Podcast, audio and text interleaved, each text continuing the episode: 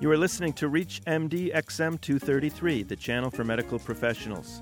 Today we will be discussing the role of the physician as medical director and investigating why this too has been regulated under Stark laws. Welcome to the Business of Medicine. I'm your host, Dr. Larry Kaskel. Joining me today, Jim Bream, an attorney with the offices of Querrey and Harrow. Jim concentrates on the defense of hospitals, managed care organizations, and physicians in professional liability programs. He has handled cases in the trial and appellate courts and is a featured speaker and guest lecturer on various healthcare and medical legal issues. Jim, welcome to the show. I'm happy to be here, Larry. Thanks for having me. Obviously, Stark has his hand in every pot of the doctor's life, and it seems now he's also interested in being a medical director. What's going on?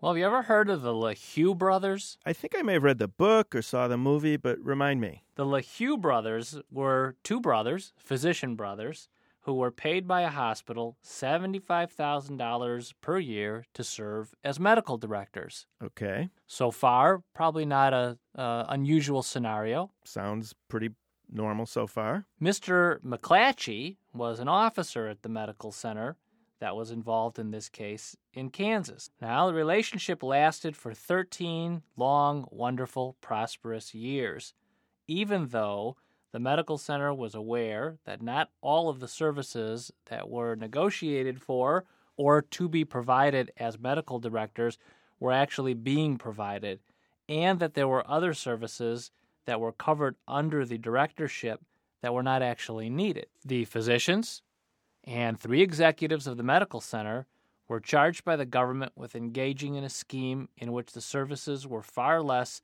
than the compensation in exchange for patient referrals.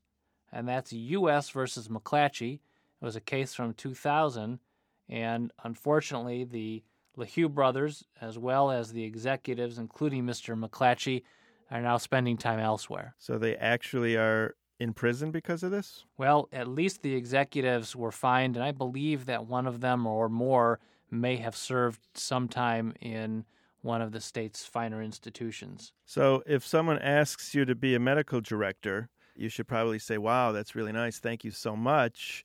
And then really investigate as to what your role will be and if there actually is $75,000 worth of work to be done. If we had to boil it down to a pearl of practice, make sure that if you're asked to be a medical director, you actually have to work for the money. The LaHue brothers really all they had to do was just send patients over, and that was what the hospital was expecting. In that particular rate relationship, sure, that's what the hospital wanted. It wanted to provide a perk in terms of this directorship without the LaHue brothers having to work for it in exchange for the generous admissions the, the LaHue brothers were going to make to the institution. It reminds me of an article I read a few years ago in the Wall Street Journal where there were some imaging centers in Florida and they were charged with creating the same thing medical director positions for docs who referred patients to the centers. Absolutely. And the federal government took a keen interest in that particular situation in Florida. It was generally thought not to be within the exception for remuneration for a hospital unrelated to designated health services. In order to fall within the personal service exception, in other words, for this medical directorship to be valid, the arrangement has to be set out in writing, has to be signed by the parties, and it has to specify the services covered under the arrangement. I can't come to you and say, hey, Doc, you Want to be a medical director of the ABC Institute? Yeah, that sounds great. I'm sure it does, but unfortunately, it's not going to pass muster under Stark. In addition to those requirements, the agreement must cover all of the arrangements between the physician and the entity. If there's other agreements that apply, for instance, you're overseeing a residency program, then other agreements need to be cross referenced the aggregate services of the arrangement cannot exceed those that are reasonable and necessary for the legitimate business purpose of the arrangement. In other words, we can't have any kind of windfall relationship. And the term of the arrangement has to be for at least one year. If terminated during that time, the parties may not enter into the same or substantially the same arrangement within the first year of the original term of the agreement. So, for instance, If you entered into a one year agreement, you can't renegotiate it every two months to up the ante based on increased referrals of patients. So you got to pick a good number at the start that everybody's comfortable with. But a number that is legitimate for the business purposes and a reasonable figure for the services that are being provided. So these numbers can't really be picked out of thin air. They have to actually be based on something in reality. The compensation has to be set in advance and it cannot exceed fair market value. It must not be determined in a manner that takes into account the volume or the value of referrals.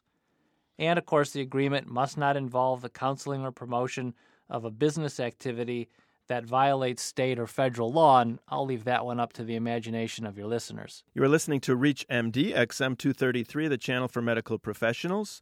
I'm your host, Dr. Larry Kaskel, and I'm with Jim Bream, attorney and featured speaker on various healthcare and legal medical issues. Jim, we were talking about, once again, fair market value. You know, like selling a house. How does someone determine what the fair market value is? Does the market decide? Or is there someone sitting in Washington who decides a medical director should get paid $49,000 a year? Let's look at what Stark says and see if we can make this as complicated as possible. An hourly payment for a physician's personal services, in other words, at the physician's own hands, is determined to be fair market value if the hourly payment is established using one of two methodologies. First, the hourly rate is less than or equal to the average hourly rate for emergency room physician services in the relevant physician market, provided there are at least three hospitals providing emergency room services in that market. All right, so we look at three ERs in the surrounding areas and see what those docs are getting paid per hour and kind of use them as comps, if you will, as if you were looking at the houses that were sold on your block. That's right. You're taking the average of those rates. And I'm just guessing off the top of my head that an ER physician probably makes $200 an hour. I have no idea if that's fair or reasonable, but I, uh, off the top of my head, $200 an hour translates to what, what a year? $400,000 a year? Does that seem right? I think under the example, if you had in your market, you had one ER group making $200 an hour, one making $250 an hour, and another making $300 an hour, then this first test would have you average them and use the $250 per hour benchmark.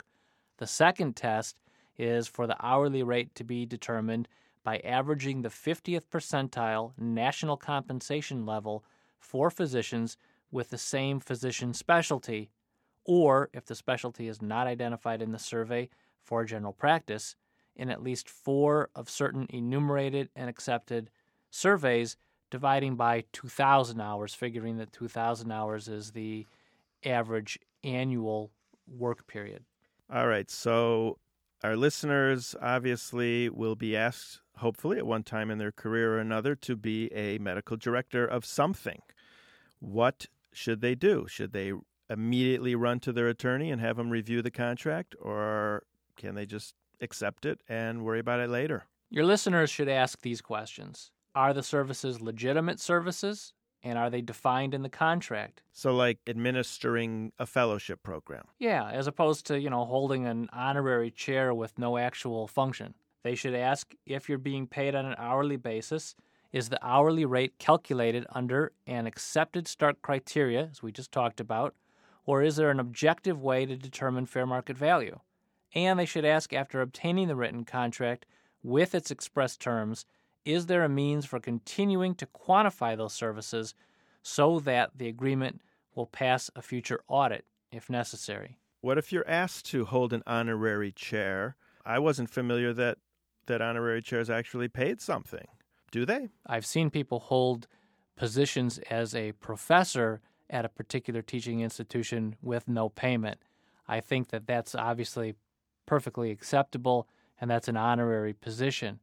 But what the Stark regulations are looking at is where the position of a chair or a directorship is being used not to actually secure a service, but rather to provide a perk to the particular provider in exchange for referrals. Jim, I got one last question for you. Why does the government care about a false medical director position. Why do they even bother looking into this? Remember, the government's interest is not solely to penalize the physician, although I know in going through these stark regulations, physicians may feel that way, but the government wants to protect the interests of the patient. And what the government is weary of is the relationship created by a false medical director in exchange for patient referrals, so that the motivation to put a patient in a hospital or to refer to a particular facility is tied to this compensation as opposed to the actual needs of the patient. I'd like to thank our guest, attorney Jim Bream. I'm Dr. Larry Kaskel. You've been listening to The Business of Medicine on ReachMD XM233, the channel for medical professionals. For comments and questions, send your email to xm at reachmd.com. Thanks for listening.